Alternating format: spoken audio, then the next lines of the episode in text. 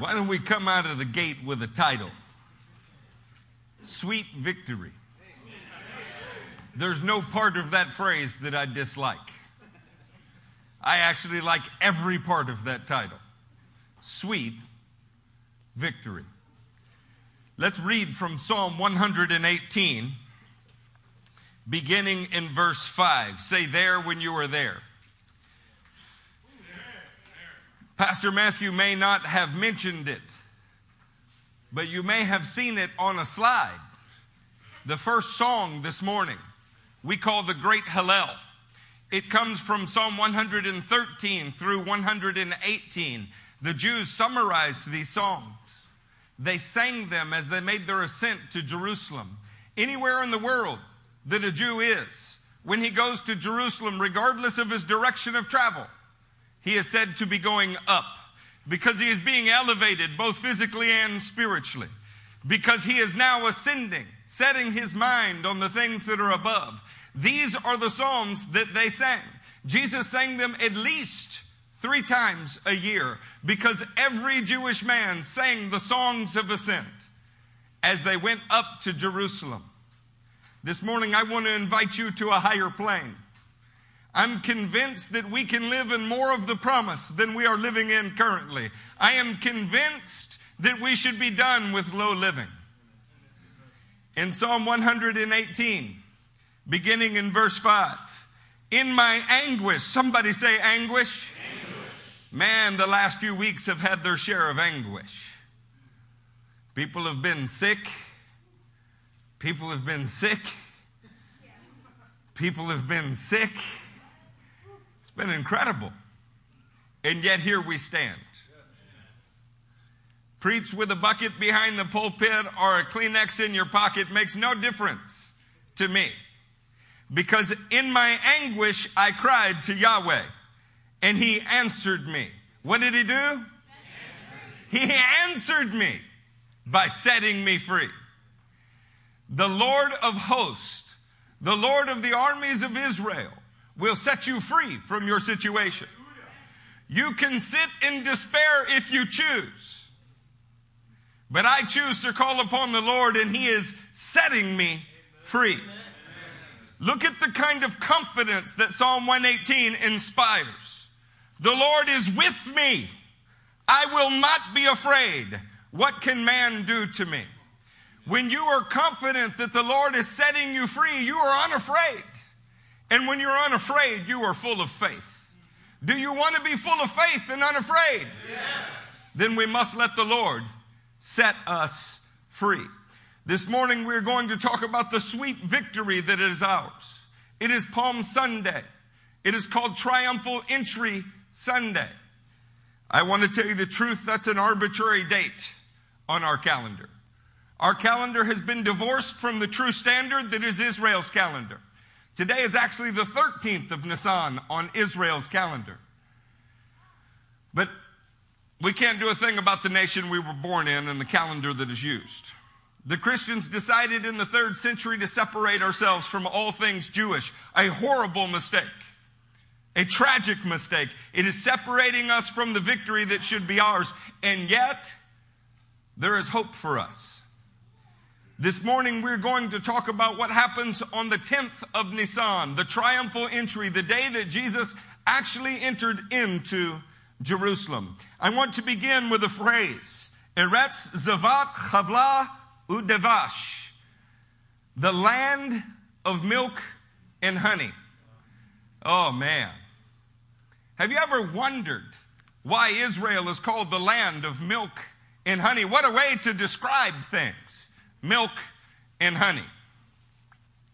I've heard many fine sermons on this subject, much that speaks of the agricultural produce being typified by honey, saying that honey came from the drippings of ripe dates, and since they grew out of the ground, it was a way to say the ground is fertile. I've heard many wonderful things about the livestock of Israel and the cows on a thousand hills. And yet this morning I saw something entirely different in it. On this Palm Sunday, I want to suggest to you that milk is something that could be studied, that honey is something that could be studied. And as you do, you will find out something unique about the land of Israel, the body of Messiah, and the church at large. When we are thinking of milk, Deuteronomy 14, Leviticus 11, you should write those down. These are the majorative text of where we get our kosher laws. In other words, the dietary laws. And it turns out that a cow has split hooves. And it also chews the cud. By two witnesses, by two facts, it is established, by faith and action, it is established that a cow is a clean creature. Say clean. clean. What a good feeling to be clean. Cows weren't made clean, they were born clean by virtue of the way that God designed them. Since cows are clean and milk comes from cows, milk was clean. That's not difficult to understand, is it? But the same chapter, Leviticus 11 and Deuteronomy 14, says something unusual about bees, which is where honey comes from. If an animal has six legs, even if it walks on four of the six, it's unclean. If it is a part of a swarming insect, it is unclean. Well, bees walk on four legs, have six, and they're part of a swarming insect. Bees are unclean. Pronounced by two witnesses unclean. The cow was similar to the Jewish people in that it was predestined by God's design and choice to be or become clean. But the bee is not unlike the rest of the world, like you and me. It is pronounced unclean by the way that we were born and the way that we have walked ever since birth. It is expected that a cow brings forth milk and that it would be clean and kosher.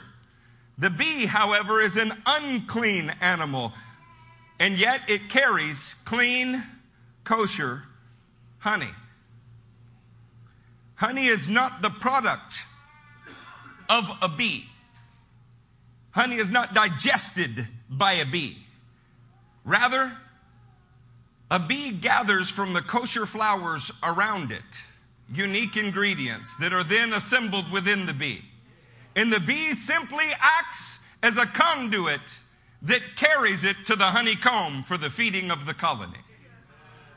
Oh my goodness, a land of both milk and honey. I don't care what side of the tracks you were born on this morning. You might have been born as unclean as I was born unclean. Or you may have come from royalty. There is a way for us to be made both clean and useful before the King of Kings today. The body of Christ is truly like the land of milk and honey. Jews and Gentiles both now transmit the life nourishing edification of the Word of God. This morning, whether you walk on four legs or two, you have an opportunity to be used by God. On this subject of honey, Psalm 19:10 says something beautiful. It says they are more precious than gold, than much pure gold. They are sweeter than honey, than honey from the comb. There are many fine Bible scholars that say that biblical honey is the dripping of ripe dates, that it is a paste made from grapes or dates.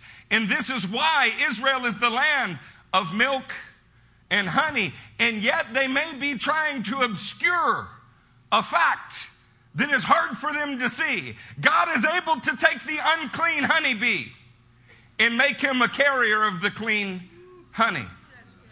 See, it is difficult for the religious world that feels themselves born holy to understand how you and I can be born again holy.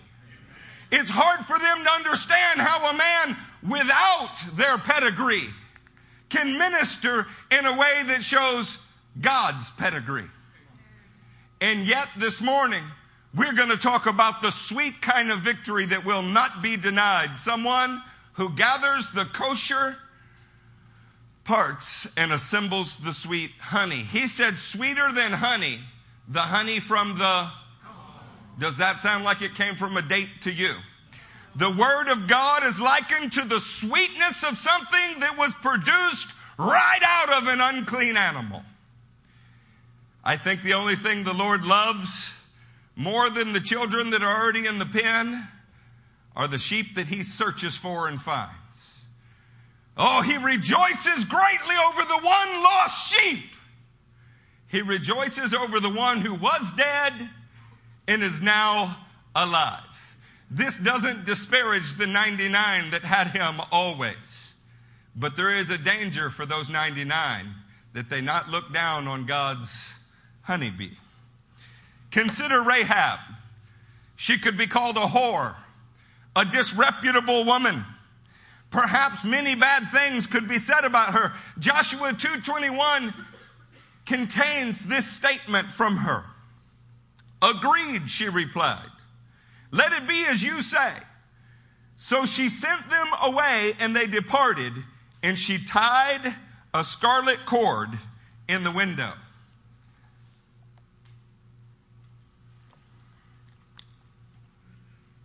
Rahab was an unclean Gentile. She was born wrong. She was walking wrong. But she became a carrier of the lineage of Christ. God will take the unclean and make them vessels of transmission for His very Word of God become flesh. Tell me that there is no hope for you who are in anguish. If you are in anguish today over your condition, He will set you free. You will know that He is with you and that man cannot harm you.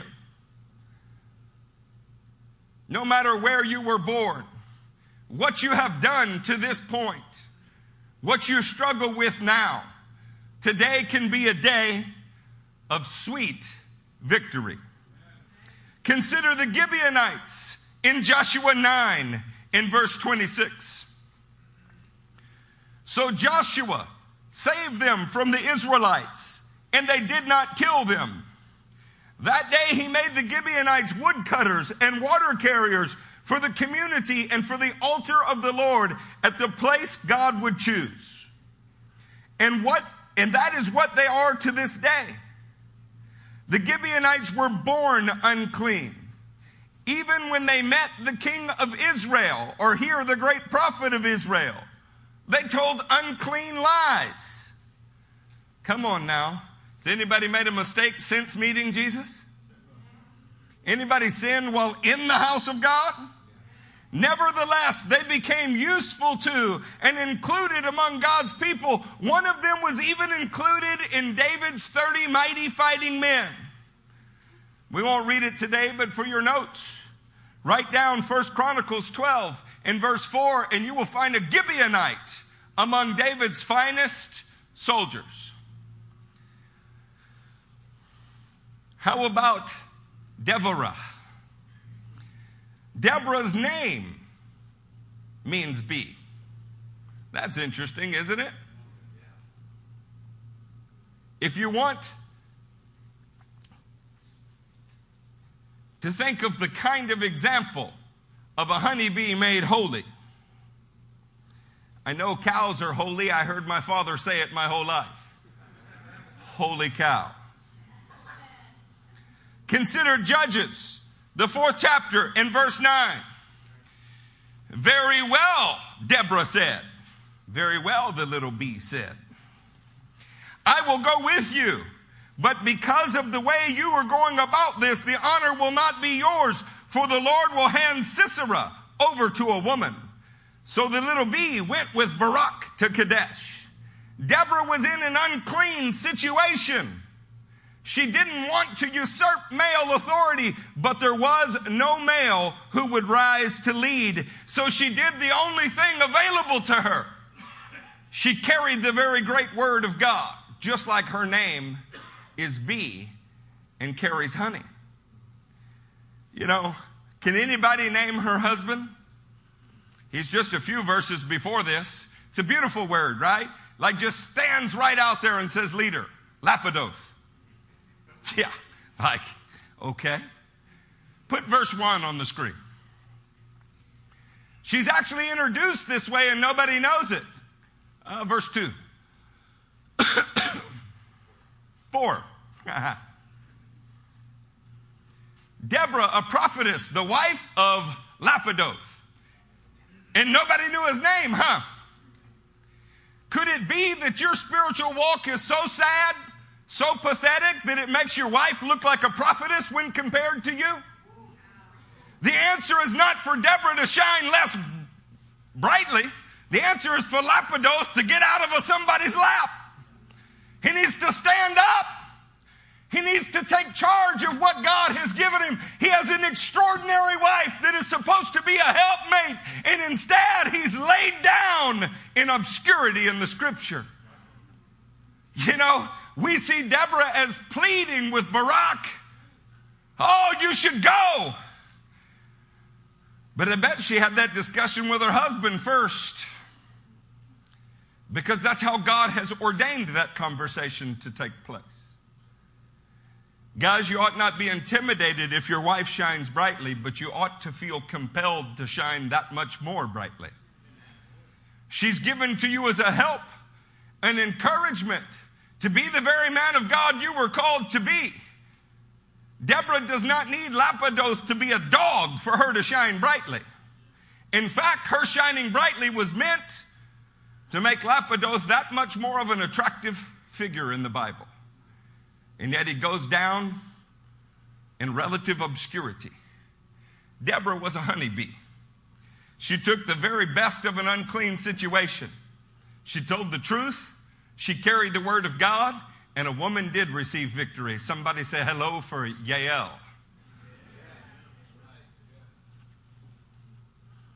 Amen, Susie?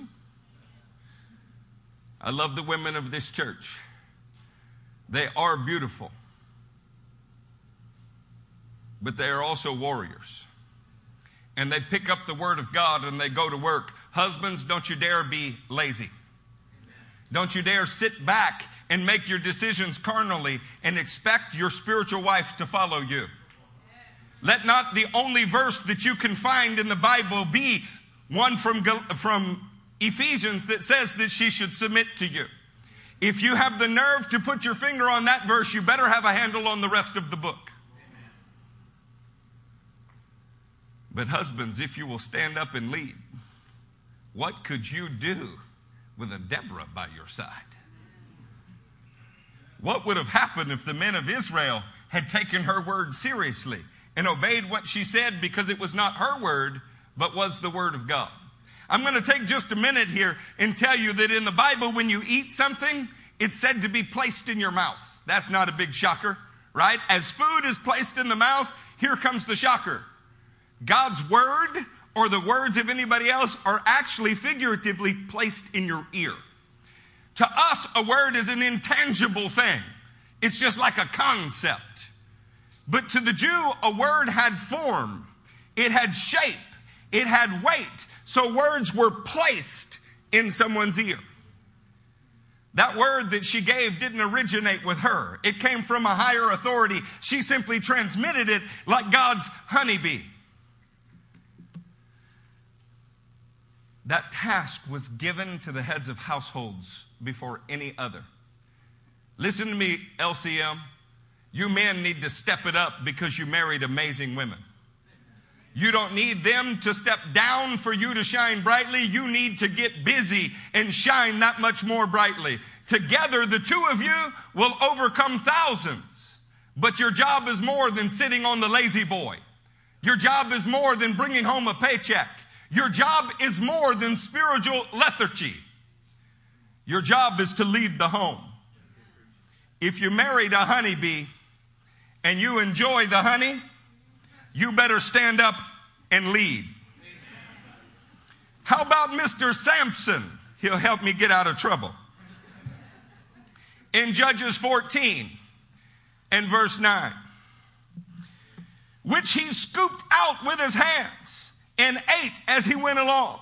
When he rejoined his parents, he gave them some and they too ate it. But he did not tell them that he had taken the honey from the lion's carcass. You know this story.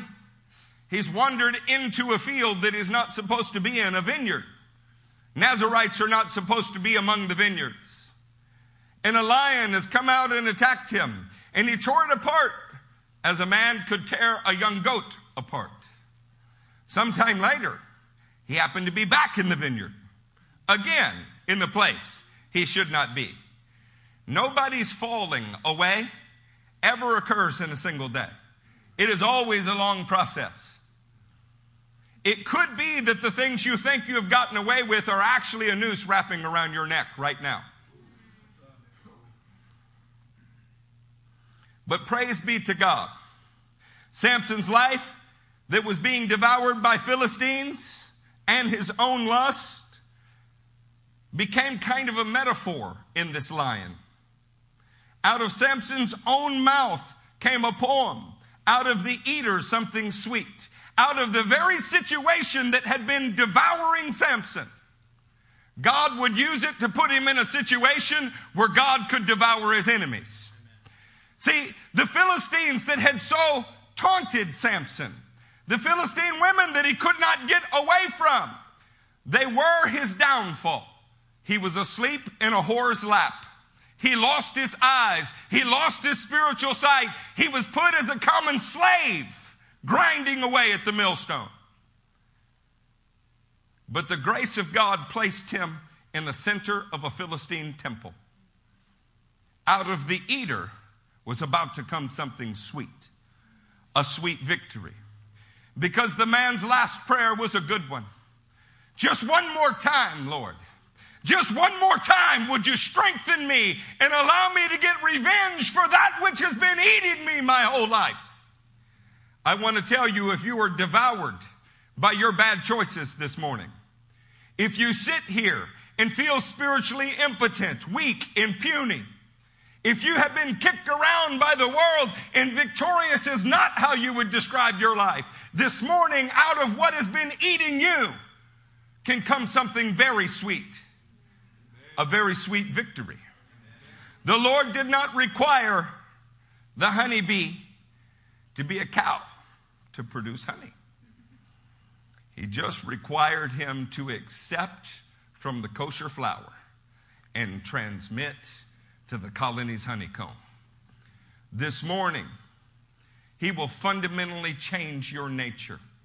This morning, the situation that has been eating you up can be eaten up by the Lord. One of my favorite subjects, though, would be Jonathan. Go to 1 Samuel 14.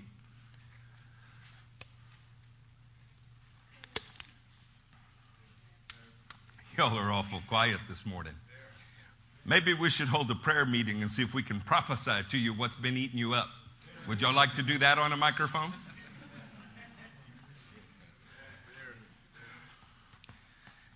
Nobody answered in the affirmative, huh? We can leave it between you and the Lord right now. But you need to know something. The Lord will not leave it between the two of you always.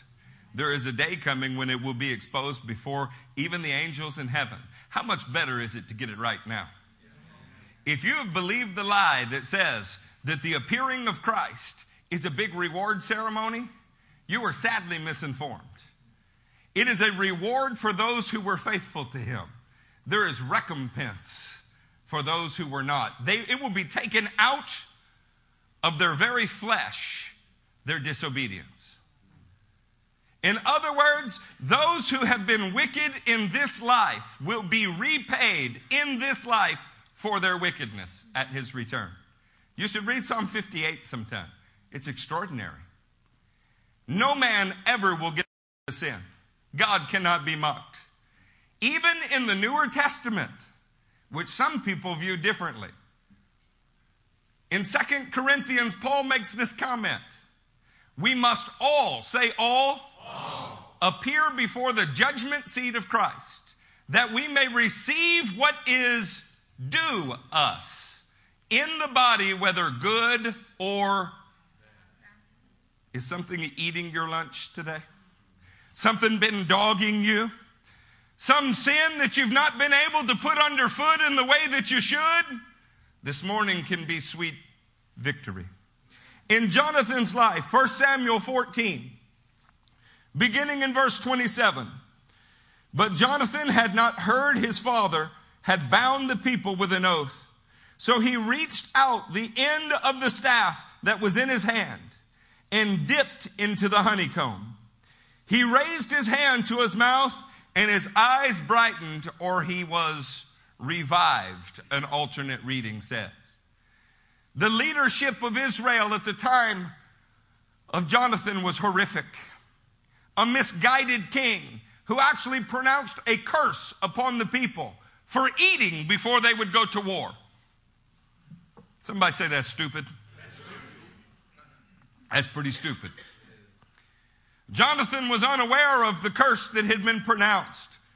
But other times he was aware of his father's disapproval and he did what was right anyway. I'd like to believe that if he had known, he still would have done it. And he couldn't get to the honeycomb, or else why did he use his staff? See, the staff represents the staff of faith, that which reaches what you cannot reach. There was a swarm of bees around the honeycomb. Sometimes the problem with the carriers of the honey is the carriers of the honey. Like one famous pagan who is now certainly in hell said, I've examined your Jesus and him I like. It's his followers I have a problem with. You know what that means? They can't get to the honey for the honeybee. The carrier's the problem. See, the problem with those bees that carry the honey is they also carry a terrible sting. Has there been more stinging than sweetness in your life? There's supposed to be a sweet victory. We're not supposed to leave welts on those around us. It happens. I've done it more than I want to, more than I'm going to tell you about today. But you have to admire Jonathan's faith. When considering the unclean bee that carries God's clean honey, you may admire Jonathan for using his staff of faith to reach past the swarms of bees and receive the honey or the word that revived him. What will it take this morning for you to receive a word from God? Will I get in your way? Maybe it would be easier if we were in a larger setting. Maybe it would be easier if the pastors and their wives looked a little more like Ken and Barbie. Maybe it would be easier if we picked you up in your car, from your car with a golf cart. Maybe it would be easier if we gave you a gift certificate to come in. Maybe it would be easier if we held a raffle.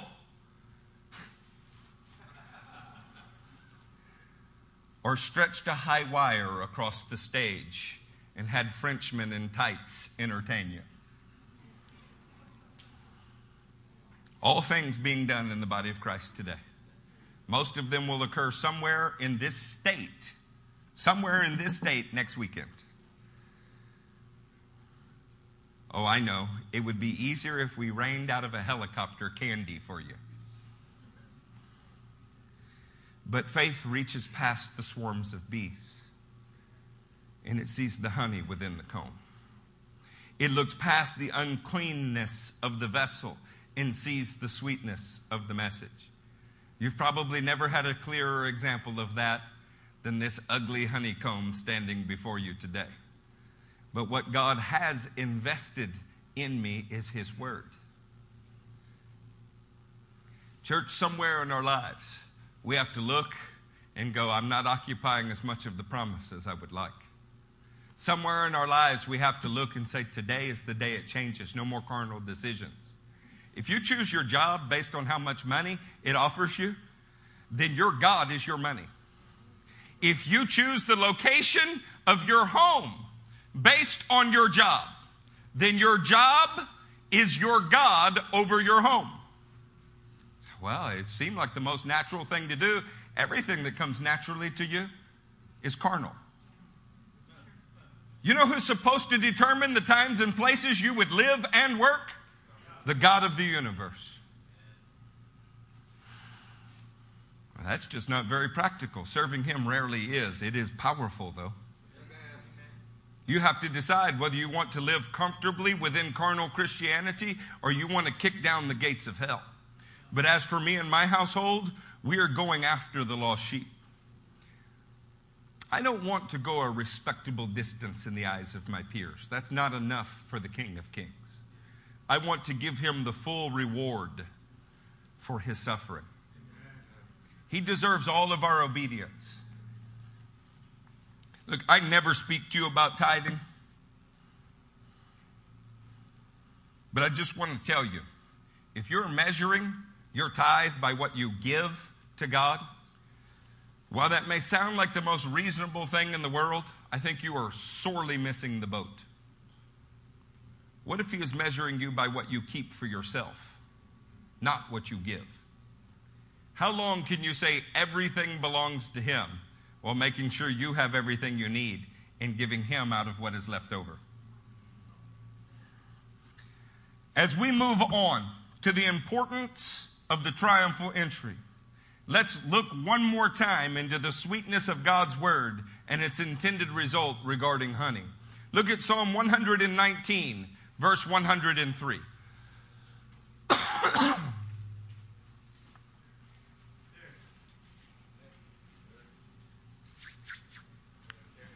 How sweet are your words to my taste, sweeter than honey to my mouth. I gain understanding from your precepts, therefore I, therefore I, therefore I hate every wrong path. If you live in the Word of God, if the honey of the Word of God is reviving your soul, as it was Jonathan, you learn to hate the wrong path, not be entertained by it, not consider it, not meditate on it, not set it aside only reluctantly. You hate every wrong path. So take an honest assessment of your life right now. Do you hate every wrong path? Or, like Winston Churchill said about America's entry into World War II, do you only do the right thing after you've exhausted, exhausted every other effort?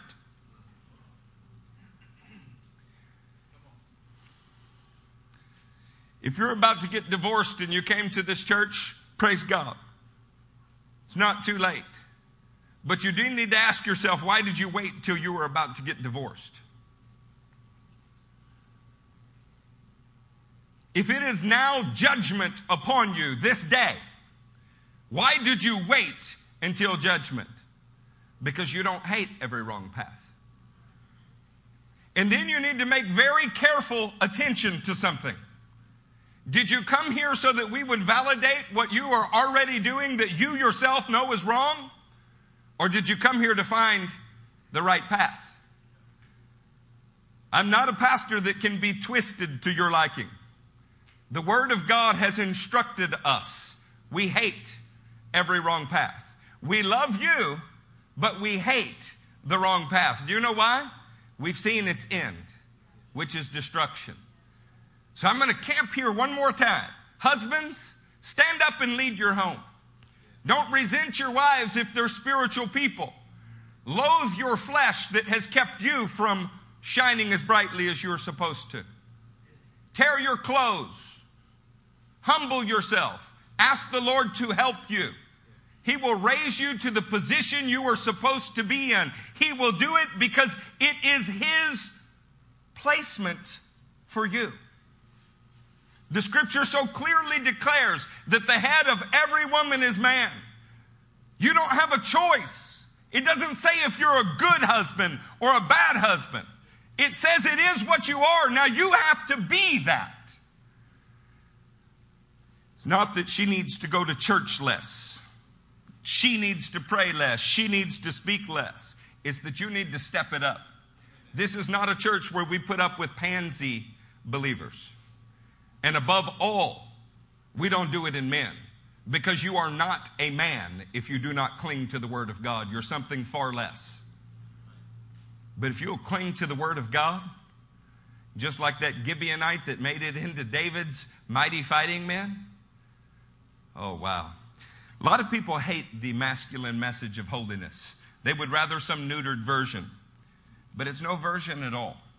The truth is, is that the Word of God was meant to cause men to lead their homes. It was also supposed to cause the woman to rise to help the man in every way in what had become their joint calling. Cherished, indispensable helpmates. Does your home function like that? Or does your wife drag you to church like you're a little boy?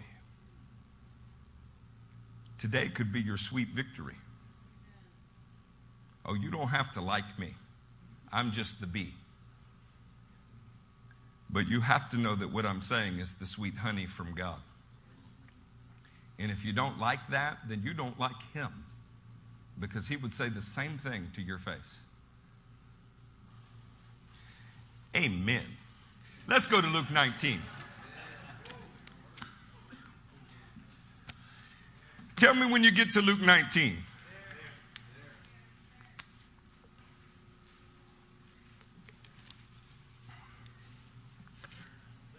It's not unusual for me to pick a fight in church.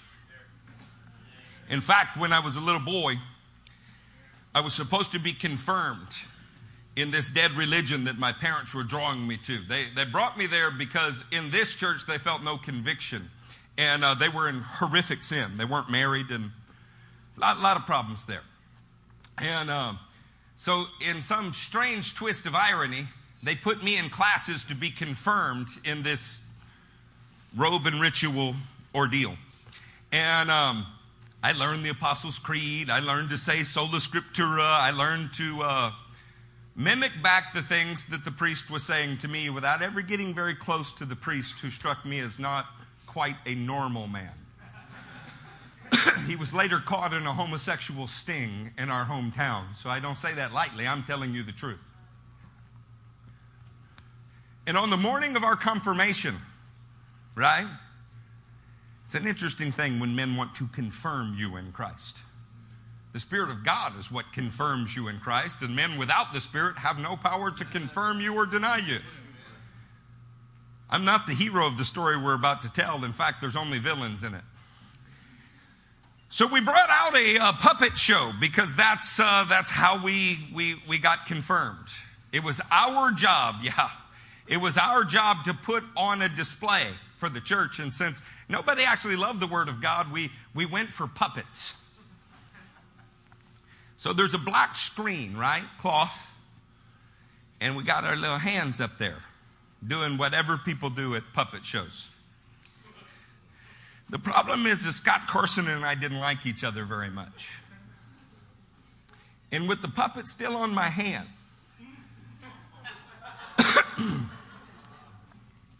he may have rammed his forehead into my puppet. And we rolled out onto the stage and down the steps at Trinity at a particular church. And I didn't get confirmed that day. Whether you were a holy cow or an unclean bee, if you will let the Lord do his work in you, he can make you a carrier of his word and a producer of life giving substances for the rest of the world. I'm a child of drug addicts. Worse than that, I was not a good one. I mean, I was not the overachieving child making up for my parents' faults. And the Lord picked me anyway. I have to believe that you're here this morning because He is drawing you. Parts of that might include repulsion. There may be moments you really don't like me. If that hasn't happened yet, it probably will. There are moments I really haven't liked the things that a medical doctor had to say to me. You know, they have about a thousand ways to say you're fat. Corpulence, robust, rotund, adipose tissue. There's a really hidden gem. Yeah. Body mass index is high. Yeah, they don't even say it out so that you got to go look it up, right? BMI.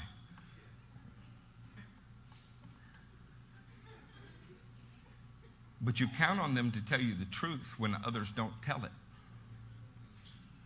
Our job in this house is to love you, to walk honestly with you, to prepare you for your works of service. And to do that, we have to tell you the truth. We have to. So, well, I wish you'd come tell me privately. No, you don't.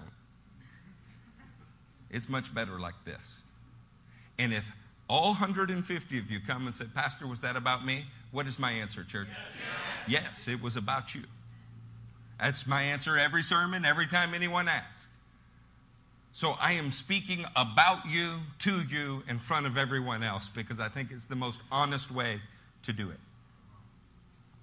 In Luke 19, we see a dramatic picture of King Jesus, starting in verse 1.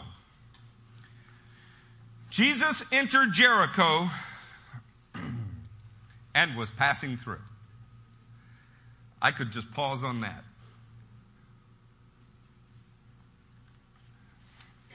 What do you know Jericho as? It's the first city that needed to be conquered in the promised land.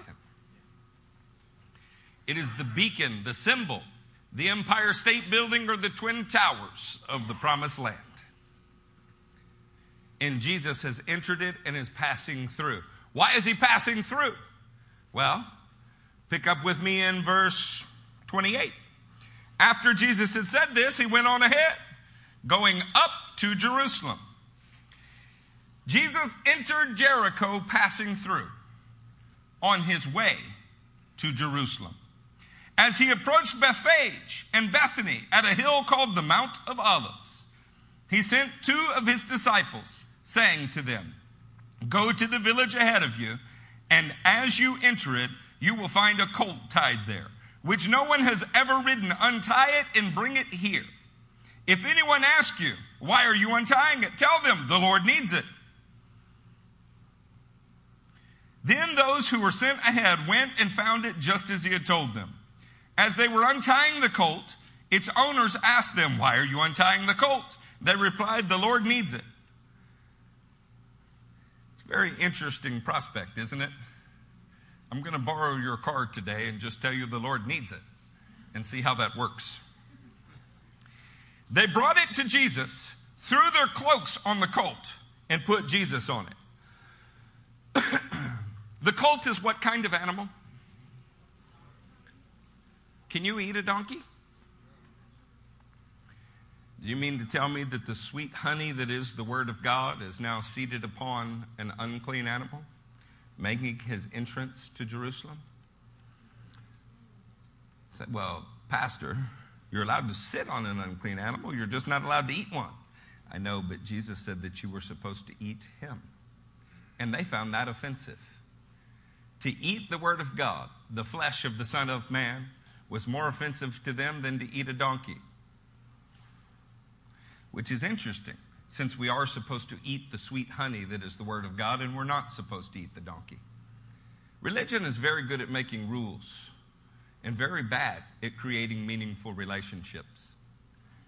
If you are letting doctrine master you, it was meant to serve you. Doctrine will make a slave out of you if you are not careful, and it will separate you from the truth that God wants to reveal to you. I bet I spend more time studying doctrine than anyone else in this room. And yet it has not mastered me to the extent that I can see nothing beyond it.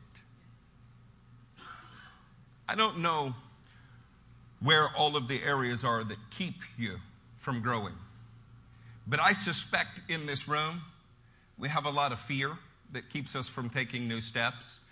And we've erected a few puny doctrines to keep us from going further. You know that the Word of God clearly says that the Holy Spirit is for all men? If you then know, you then, though you're evil, know how to give good gifts to your children, how much more will my Father in heaven give the Holy Spirit to all who ask? How do we sit and cross our arms when we're supposed to be reaching out and asking?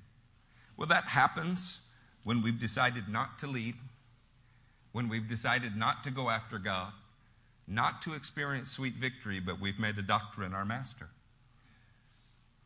It's extraordinary the charred flax that holds people back in the kingdom. Has an offense held you back? Somebody one time in a galaxy far, far away did something to you that hurt you, and that is preventing you from being who you're supposed to be today? How sad. The kingdom of God is made up of mighty men of valor. Can you say mighty men? Mighty men. If you come on Monday night, I'm going to teach you more about that. But there was not a single person who failed to cross the Jordan when Joshua led them. And they were all called mighty men of valor. You know why? Because that's what the kingdom's made of mighty men of valor. There's not a single room, not one place, not one seat reserved for a coward. Not one. In fact, the book of Revelation clearly says God hates cowards. They will not make it into a city. I was once a coward, and then his honey revived my soul, and I found courage I didn't know was there. When the word says to you, be strong and courageous, it's a real, intangible word. He's not just saying it to you, he is literally putting it inside of your ear. It's your job to get it from your ear to your heart. And do you know how you'll know when it's in your heart? When it's coming out of your mouth. If you are not speaking the words of God regularly in your home, it's because they're not in your heart. And if they're not in your heart, it's because you haven't let God put them in your ears. This is how this works. By the way, you can't take the promised land with your ears, you must take it with your feet. Your faith is going to have to express itself in action. Be thinking about what sweet, victorious action you can take today as we move through this. I intended to teach you more about Luke 19. I even thought that I may teach you about Matthew 21. But now I have changed my mind and decided to teach you about the book of Joshua. While we're on our way to the book of Joshua, let me just say this. The Psalms that they were singing, the same Psalms that Matthew was singing this morning, they end in 118. Matthew then quotes Psalm 118, the writer Matthew and the writer Luke, several times. And they do because this was the culmination of their praise. Their praise caused them to arrive at Jerusalem, the place they were supposed to be. Jesus in Jerusalem is quoting Psalm 118 because it's been on everybody's minds. He is now the Word of God who has shown up on the triumphal entry. It is the 10th of Nisan on this day. That becomes important because on the 10th of Nisan, you chose lambs to bring into your home.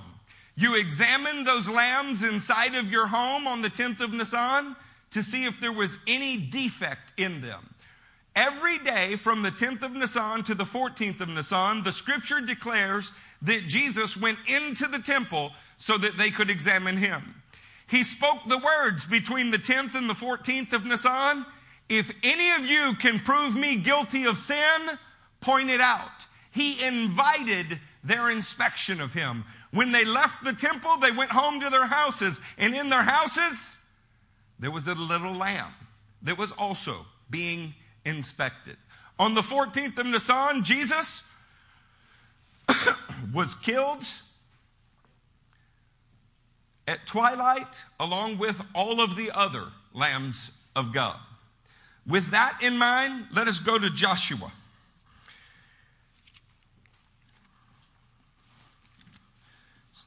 Joshua 4.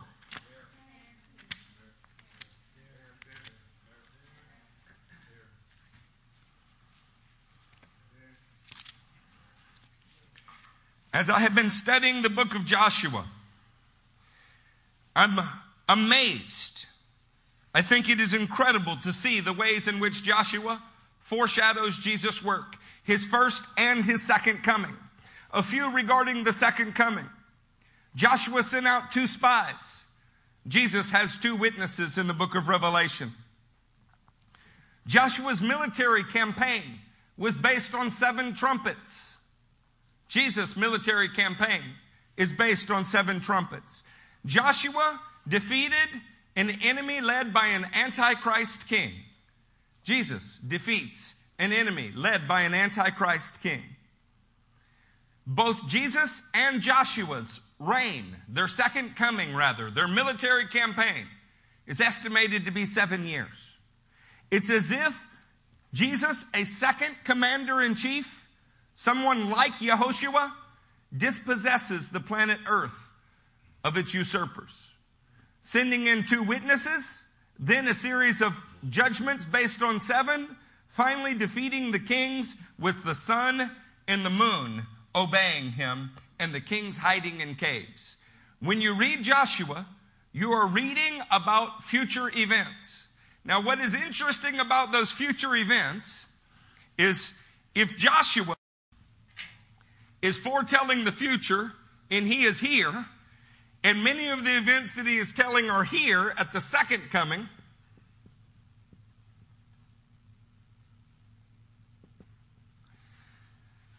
Some of the events were foretold here at the first coming. When you see that, you can learn both backwards and forwards from Joshua's work. You can look and go, wow, Joshua foreshadows Jesus in the end, he foreshadows Jesus at the first coming. What can I learn about the first coming from Joshua? And in Joshua, the fourth chapter, we see something pretty interesting. Look at verse 17. 417. So Joshua commanded the priests, Come up out of the Jordan. And the priests came up out of the river, carrying the ark of the covenant of the Lord. No sooner had they set their feet on the dry ground than the waters of the Jordan returned to their place and ran at flood stage as before. On the tenth day of the first month, the people went up from the Jordan and camped at Gilgal on the eastern border of Jericho. It is the 10th of Nisan when the people cross the Jordan. Why is that important at all? Let's talk Jordan for a minute. The Jordan River begins in northern Israel and it descends from the foothills of Mount Hermon and it comes all the way down to southern Israel to a place that we call the Salt Sea. It is a river that begins and ends in Israel. Salvation begins and ends in Israel. They crossed the Jordan from its eastern bank to its western bank, coming into the promised land. Jesus returns to the promised land from east to west. These things are pretty easily demonstrated in the Word. Find someone in the Acts chapter 2 class, and they will share with you 120 examples of things that begin in Israel and end in Israel that exemplify salvation. The reason that I'm saying this today, though, is most people, when they view the cross, they view the Passover, they say, that's the moment we gained victory at the cross, at the cross where I first saw the light. Okay, I will give you that it is the moment that you first saw victory. But it's very much like the first step of faith that crossed the Jordan River. When you cross the Jordan River, it's the first time you have stepped in the promises of God. But do you know what still remains to be done? you have to go in and drive out all the inhabitants of the land. A man who has gone to the cross and said, I've been forgiven, I've been forgiven, has taken his very first step of faith in his entire walk. But he still has to drive out all the rest of the inhabitants of the land. Or the story would end on the west bank of the Jordan before the fall of Jericho or the conquest of Ai, or fighting for the Gibeonites' salvation, or defeating the Antichrist king, or gaining what was promised. And this is where most Christians are.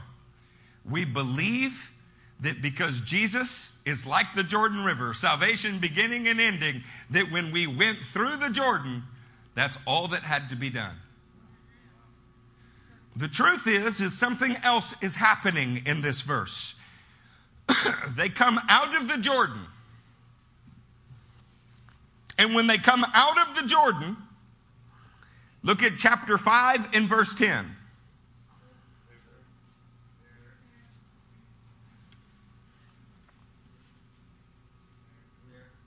Actually, pick up in verse 7. So he raised up their sons in their place, and these were the ones Joshua circumcised. They were still circumcised because they had not been circumcised on the way. And after the whole nation had been circumcised, they remained where they were in camp until they were healed. Then the Lord said to Joshua, Today I have rolled away the reproach of Egypt from you. So the place has been called Gilgal to this day. On the evening of the 14th day of the month, while camped at Gilgal on the plains of Jericho, the Israelites celebrated Passover. What is happening in Israel during the first century is people accepted the lamb into their city. They cried out, Hosanna, save us. But they had no idea what it would take to save them. They received King Jesus Son of David, Son of David, glory in the highest. Luke says, peace in heaven. But they had no idea what they were saying. They are receiving Jesus, but they don't know what receiving Jesus means. And when they find out about the bloody crucifixion, the same crowd that received him now rejects him. This is very much like crossing the Jordan on the 10th. I'm in Christ, I'm in Christ, I'm in Christ.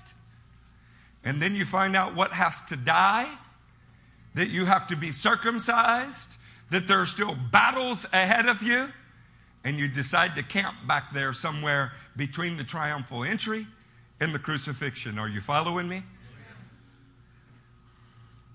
What Israel was supposed to be doing between the 10th and the 14th was circumcising their hearts the same way that Joshua circumcised every fighting male in Israel. Before they could go in and take the land, salvation was a process for them. They first had to set foot in the land. Then they had to be circumcised in their heart. Then they actually had to go to battle trusting God. And every time they did, they would win. Listen to me, Christian soldier. It is not enough to simply say you have trusted Jesus. That is so easy to say. People have come in this church and sat down and said that more times than I can count. They've said that they've prayed a prayer. I'm thrilled for you. If that prayer did not result in the circumcision of your heart, the ever dying of self, and taking up the sweetness of God's word, if it did not put you on the path to battle, then you have not been saved. You have simply gotten to the doors of salvation. You have made, as one elder put it, the starting line, the finish line. There is no sweet victory at the starting line. The sweet victory is after the long, agonizing race. When you can say, I have fought the fight of faith. Or as Pastor Sutherland put it, I have strategized the good strategy. I have agonized the good agony. When you can say, in faith, I have faced the walls of Jericho without swords. I have gotten up from my failure at Ai, and I have watched the sun, the moon, and the stars obey God's voice in the valley fighting for Gibeon. Well, then you might be able to say that. But to make crossing the Jordan salvation is as absurd as it would be to say that when they crossed the Jordan, they had all the victory they would ever need. And yet, that is exactly what the body of Christ has done. And so on Triumphal Entry Sunday, all of the messages will be preached about the victory of the cross and the failure of the Jewish people. Meanwhile, those who are Christians sitting in the seat will have failed to do anything since they met Jesus at the cross.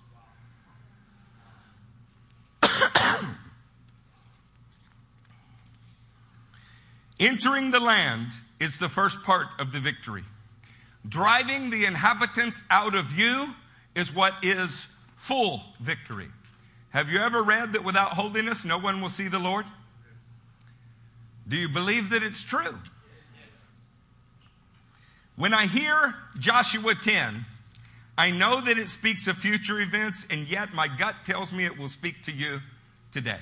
It happened in the past, and it will happen in the future. It happened in the past, will happen in the future, but can happen for you right now. Would you like to finish this message in Joshua 10 with me? The rest of you, would you like to? I was sitting in a church and a pastor was preaching a message not all that unlike this one.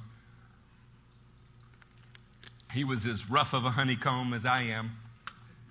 And the guy sitting next to me was tall and beautiful and a fundraiser for a local church. He had the name of a famous football coach from LSU. He was his son. And um, he leaned over about this point in the sermon and he whispered in my ear, Is there, a, is there another door?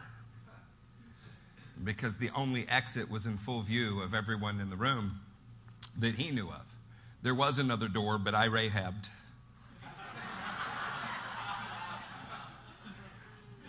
Is there another door? Nope. And a man who was six foot five looked more like six inch, five inch. You know, I mean, just reduced by the word of God. His ministry was called Omega Man.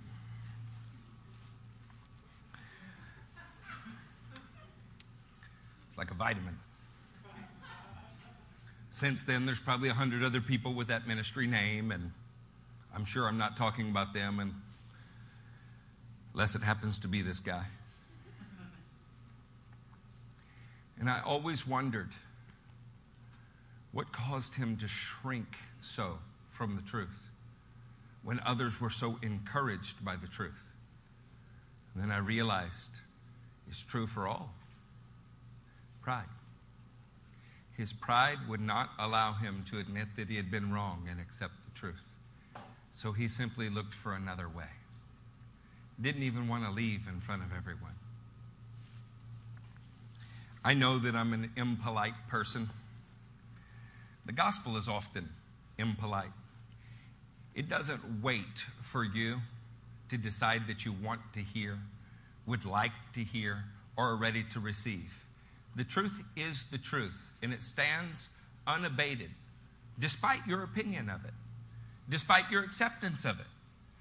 It will never move for you. The sooner we come to realize that, the faster we are willing to move because of the truth.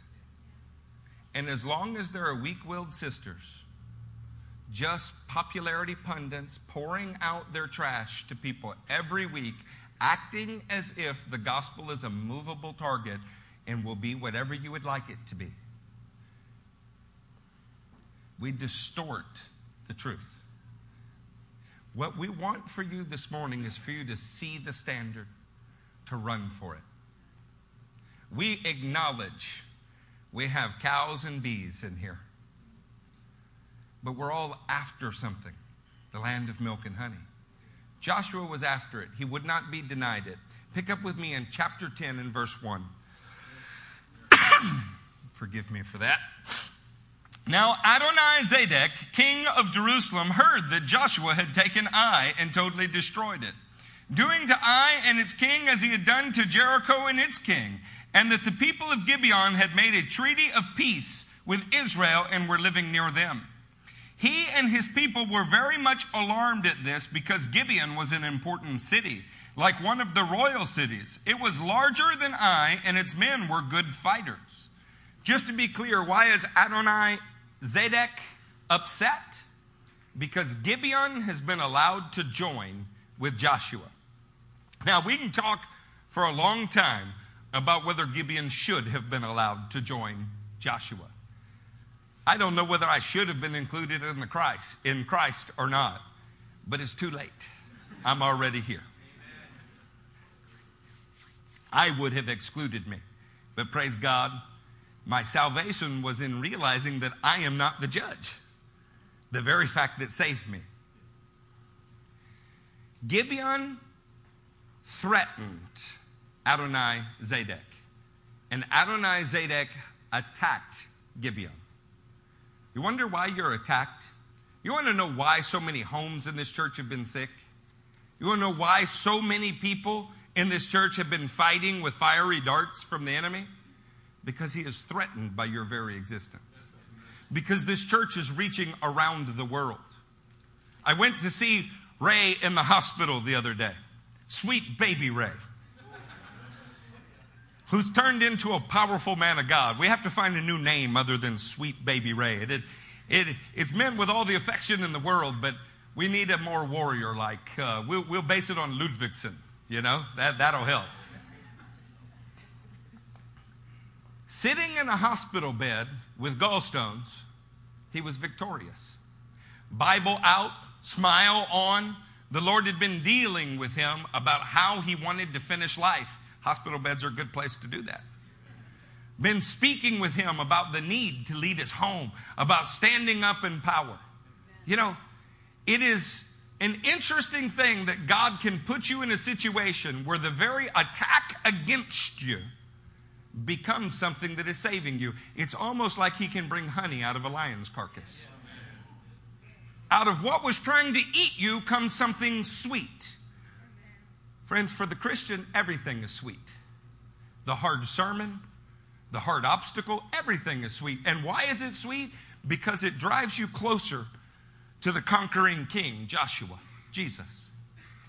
So, Adonai is a word that means Lord. Zadok is a word that means righteousness. We have a false king of righteousness who is angry because Joshua has made a treaty with people that probably don't deserve it. Are you feeling me yet? Verse 3. So Adonai, Zadok, king of Jerusalem, appealed to Hoham, king of Hebron, Piram, king of Jarmuth, Japhia, king of Lachish, Debir, king of Eglon. Come up and help me attack Gibeon, he said, because it has made peace with Joshua and the Israelites. The enemy never wants a one on one battle. So he always piles on. He says things like, Well, everybody thinks, everybody says. Do you know what they said about you? Do you know what we think? It's always plural. It's always plural because he doesn't want a one on one confrontation. He goes and finds as many people as he can to gang up on you. And even when they don't agree, he says that they do. Tell me I'm wrong. You sit around and the lie that is coming from the devil and the devil alone, all of a sudden you're pretty sure everybody thinks this about me. Everybody's, and it drives you from fellowship. It steals your joy. It beats you up, and the truth is, nobody was thinking it. Happens all of the time. The false king of righteousness, the antichrist like spirit, gathers as many people in opposition to you as they can find. Beginning to see why fellowship is important? Verse 5. Then the king of the Amorites, the king of Jerusalem, Hebron, Jarmuth, Lachish, and Eglon joined forces just to make sure we have a five on one situation. They moved up with all their troops and took up positions against Gibeon and attacked it. The Gibeonites then sent word to Joshua in the camp at Gilgal Do not abandon your servants. Come up quickly and save us. Help us because all the Amorite kings from the hill country have joined forces against us. You know, this is not an ideal time for God's people. They had just performed this little surgery that uh, probably caused some pain. but Joshua doesn't ignore the cry of somebody he's in covenant with. You know, if the people of Israel between the 10th of Nisan and the 14th of Nisan were circumcising their hearts, the first thing they would notice is that they had allied with false kings of righteousness. They would notice that they had actually moved against what God was doing on the earth. First thing that would have to die is pride. As I'm talking to you today, I hope you're able to identify areas that you're moving against what God is doing. I want to put a few on a screen here for you that were pulled from the ancient text. Joy, this is that last slide. The first one, the king of Jerusalem. Say, well, Jerusalem's a godly city. Not in this story, it's not. Adonai Zedek had aligned with the king. So the city that was the city of peace was now on the wrong side. Do you know what that means? Something's trying to steal peace. Then Hebron. Hebron, that's a city in Israel. It's a good city, yeah, but it's in enemy hands. Hebron means community or fellowship. Is something trying to keep you from the community or fellowship? Jarmuth, height or elevation. This speaks of your calling. Is there something that is trying to hold you back from your calling? Lachish. Lachish means invincible. Is something trying to steal your spiritual strength? Eglon, young bull. In the ancient world, a young bull is a sign of confidence, misplaced or not, confidence. These are the five kings that ally against Joshua and the Gibeonites. I think God allowed them to ally against Joshua and the Gibeonites because in their defeat, which we're going to read about here in just a second, in their defeat, you would find out that you can defeat everything that tries to steal your peace. You can defeat everything that keeps you from fellowship. You can defeat everything that would try to prevent your calling. You can defeat everything that would steal your strength. Most of all, you can defeat everything that would steal your confidence. There's a sweet victory for us. Out of this terrible situation, five kings ganging up on one people, something sweet is going to happen. This story seems unclean because it's a war and a difficult one, but in the end, there's honey in it for you. Church, it's worth asking you Are you fighting with any of these five cities? Have they come to occupy your territory? Are you in right order with God and man? That's what Jerusalem means a city in right order with God and man, a city of peace. Are you in peace? Or has some false king of righteousness stolen your peace? Are you a part of this community? So I'm a part of the larger body of Christ. Well, if you're a part of the larger body of Christ, then why aren't you a part here? Can't have it both ways. If you're a part of the larger body of Christ, then you ought to most of all be a part of the local body of Christ. People who say those kind of things, they show where their heart really is. I want to be here, but unaccountable. Community is accountability. Fellowship is accountability. We're not each other's policemen, we're each other's Savior. The Jesus in us will help pull up your struggle.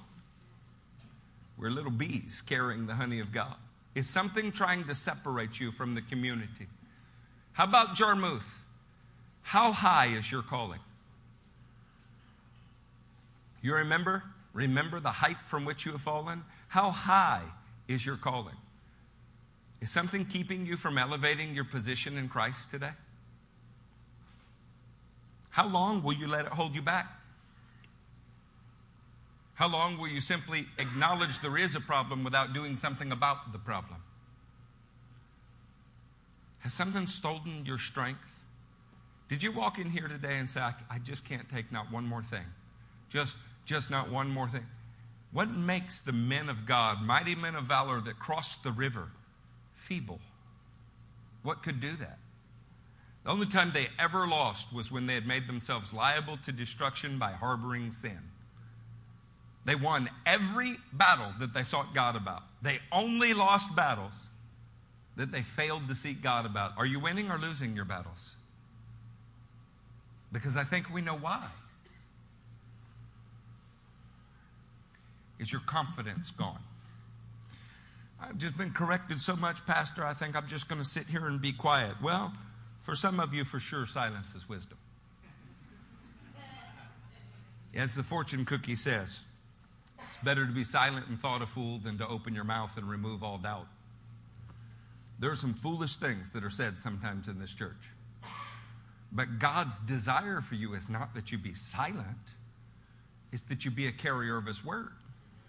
I know your mama said if you can't say anything nice, don't say anything at all, but mama was wrong. That's only half the truth. If you can't say something nice, don't say anything at all until you find God's word to speak. He will put it in your mouth so that you can speak it. The answer is not to withdraw, it's to engage. The answer is not to back away from the battle, it's to run into the battle. The church of the living God is not on the defensive from hell, it is on the offensive. If we are not advancing, then we are losing. Jesus Christ said in Matthew 16, this, on this rock I will build the church, my church, and the gates of hell will not prevail against it. You know what that means? That means that in Jesus' vision, you, the church, are storming the gates of hell. You are attacking Satan. He is not attacking you. You are advancing against his kingdom. He is not surrounding and outnumbering you. You are on the offense. Joshua marches all night to meet these people in battle. He doesn't wait. Let me read it. He doesn't wait on anybody. Verse 9. After an all night march from Gilgal, Joshua took them by surprise. You think only sin happens by surprise? You think only the devil can set an ambush for you? That's because you're on defense. You get on offense and people will be surprised at the word of God that comes out of you. You get on offense and you will take the enemy by surprise. He'll say, I have no idea she could do that. Yeah, well, keep watching. You have no idea what else I'm capable of. I look like an unclean animal, but I've got the honey of God in me. Church, we have got to figure out how to get on the offense. Some are stuck on the offense. It's hard to be on the offense when you're caught in the scandalon of offense. The Lord threw them into confusion before Israel, who defeated them in a great victory at Gibeon. Israel pursued them along the road, going up to Beth Horon, and cut them down all the way to Azekah and Makkedah. As they fled before Israel on the road, down from Beth Horon uh, to Azekah, the Lord hurled large hailstones down on them from the sky, and more of them died from the hailstones than were killed by the swords of the Israelites. Somebody say that's a bad day for the enemy. I mean, you got to picture you are a heavyweight boxer in a ring with someone, and he had no idea you, that, that you had it in you, but you charged out of the corner. You starting to just wail on him. But in between every punch that you throw, God slaps him twice. Oh man, that's a good day. The problem with most of us is our Christianity is defined by hiding, digging a foxhole, trying to hold our trench. So we're surprised by what the enemy does. We're sitting back. Meanwhile, five kings are stealing our peace and our fellowship and our strength. They're robbing from us. We're supposed to be charging them. Sit back and wait to get offended with something that a brother is doing in church. It's hard to tell even what side you're on when you talk like that. How about we get on the offensive? See, Joshua is a book about the victorious, overcoming kind of faith that shows up in action. It didn't just cross the Jordan. It didn't stop there. It circumcised the whole nation. It didn't stop there. It went to battle with Jericho. It didn't stop at its first failure at Ai. It kept on moving. It was on the offense. Do you know why? They didn't have the whole land yet. Have you stopped short of the whole promise of God in your life? Have you stopped before you have all you're supposed to have? Did you find fault with the people around? The, well, the thing is, pastors, it's them or they. No, the enemy does that. We don't do that. Your brothers are there to help you. You're there to help your brothers, not to be an excuse for why you can't achieve. it's probably the most hurtful thing that is ever said to the pastors in this church. Somehow or another, we're the reason that you don't do well. I'm pretty sure that I've been a stone that people have stepped on to get higher, but I don't think I've ever held anybody back. I don't know how you would do that since it's God who performs their calling. This is excuse mongering from weak men. It's what it is. If what we did, though, is we said, Lord, I may not have been born a holy cow, I might be the unclean bee, but if you just give me a chance to spend some time around those kosher flowers, man, if you let me glean it, I will take it. I'll feed your people. I'll go to war. I only got this one stinger, and then I die. But I'm going to plant it well.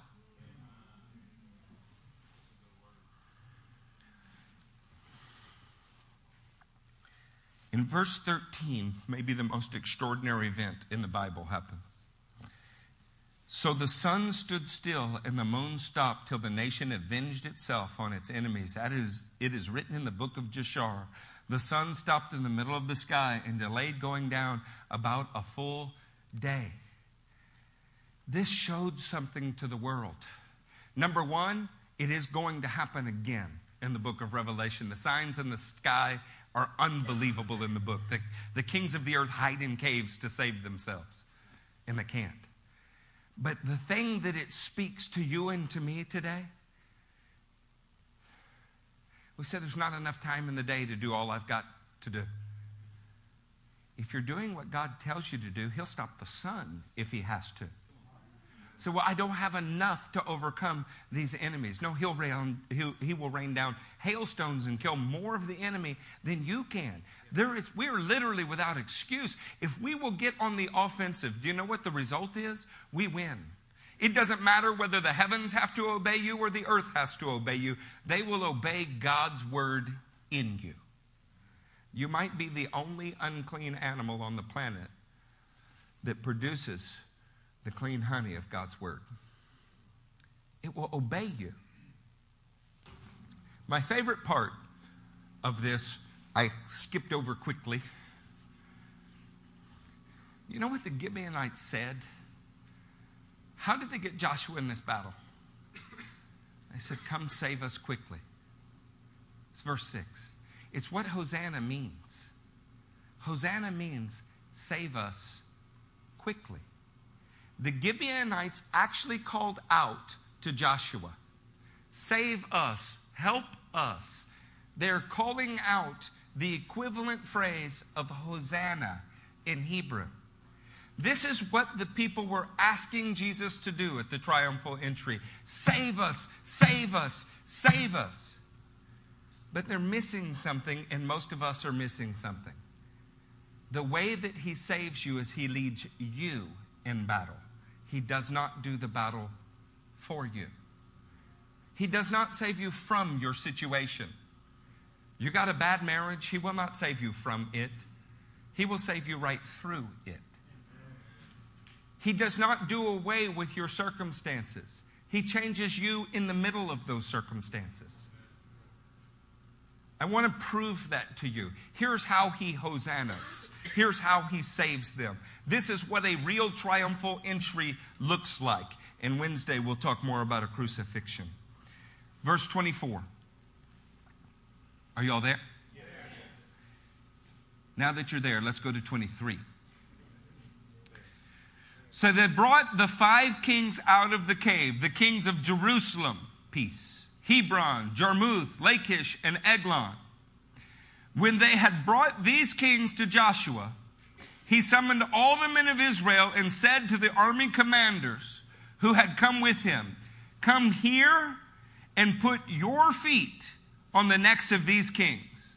So they came forward and placed their feet on their necks. The way that Jesus causes you to win is the same way that Joshua causes them to win. Jesus will lead you in the battle. He will put underfoot everything that has attacked you under his feet. He'll put them down. But then he will require you to put your feet where his have been. And if you don't, then every problem he fixes for you shows right back up the next week. Your pastors cannot do that for you. In Hebrews 2 8 through 9, it says this In putting everything under him, God left nothing that is not subject to him. What has triumphed over Jesus? Nothing. What enemy has won over Jesus? Not one. In putting everything, say everything. everything. In putting everything under him, God left nothing that is not subject to him. Now, the other half of the sentence. Yet, at the present, we don't see everything subject to him. But we see Jesus who has been made a little lower than the angels, now crowned with glory, honor, and glory because he suffered death, so that by the grace of God he might taste death for everyone.